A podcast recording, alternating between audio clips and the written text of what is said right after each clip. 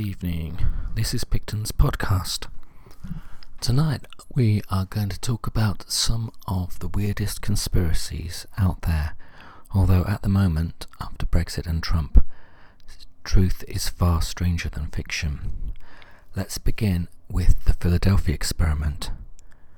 The Philadelphia experiment was not only an unspeakable incident that happened to me involving spreadable cheese, but also an alleged military experiment in 1943 when the US Navy were trying to make the USS Eldridge invisible to radar, but led to it disappearing altogether, sailors being embedded in it and having mental breakdowns, it teleporting to Norfolk, Virginia, and even travelling in time. There are two movies about this and numerous references in pop culture and science fiction.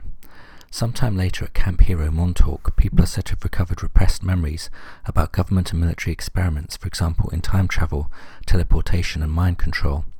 The link with the Philadelphia experiment is a hole ripped in space-time linked to 1983.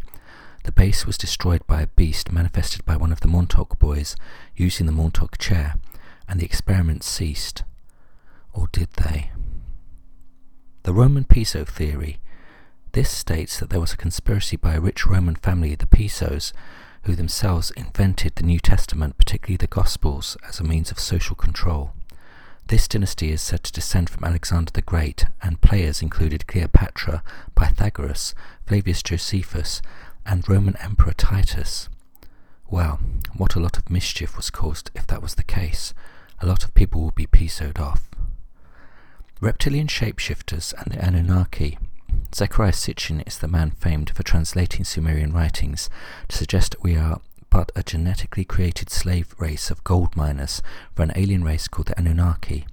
They may have originated from the Draco constellation, with two rival brothers, Enki and Enlil, the key players, with a bunch of them on the way back to our solar system on Nibiru, aka Planet X. Or were they behind the cash for gold craze a few years back, where everyone was encouraged to send their trinkets in an envelope for a quick payout? Bloodlines on Earth may go through folks such as Cain, Jesus and Mary Magdalene, Emperor Charlemagne, through to our wonderful politicians and royals. It's tricky for them to retain the human frequency for long without shapeshifting to their true nature as reptilians. Blood sacrifices at vortex points are very helpful to them. Don't try to tease them by making them say the word carcinogen, okay? David Icke can tell you all about them. Babylon working. Naughty, naughty Aleister Crowley did a whole lot of magics that may have opened a little portal for all these damn UFOs to sneak through. But even he did a face palm when L. Ron Hubbard, science fiction author and creator of Scientology, and Jack Parsons, NASA rocket fuel genius, attempted to create a moonchild by the Babylon working. Did it work? Was it the ginger Marjorie Cameron? Why must these sort of people keep trying to trigger the apocalypse? The 27 Club. Does the devil have all the good music even Cliff released Devil Woman. Maybe it started with Robert Johnson selling his soul, Faust style, at a crossroads. He was the first of his kind to die at 27. Since then, Brian Jones, Jimi Hendrix, Jim Morrison, Kurt Cobain, Amy Winehouse. Faul. This theory states that Paul McCartney in fact died in the 60s. I'm not sure if he was 27, and was replaced by a South American guy resembling him. Fake Paul equals Faul.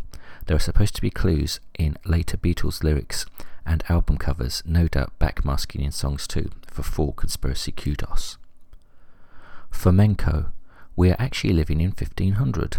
The new chronology suggests all ancient Egyptian, Greek, and Roman history happened in the Middle Ages, and the timeline we use was forged by Roman Catholic clergy and humanists. There is much entertaining evidence. The Hollow Earth, almost all cultures worldwide have believed that either the dead or other mysterious races live in all sorts of subterranean places. It's probably why the Nazis were obsessed with Tibet to access Shambhala or Agharti, and Antarctica looking for entrances. Other entrances have been speculated to be in Montreal, Paris, and Staffordshire. Perhaps Bigfoot is hanging out with Elvis and Atlantis down there. Time travelling celebrities Many see uncanny resemblances between today's glitterati and Egyptian and medieval versions, so they must either be immortals or time travellers. It's obvious, really.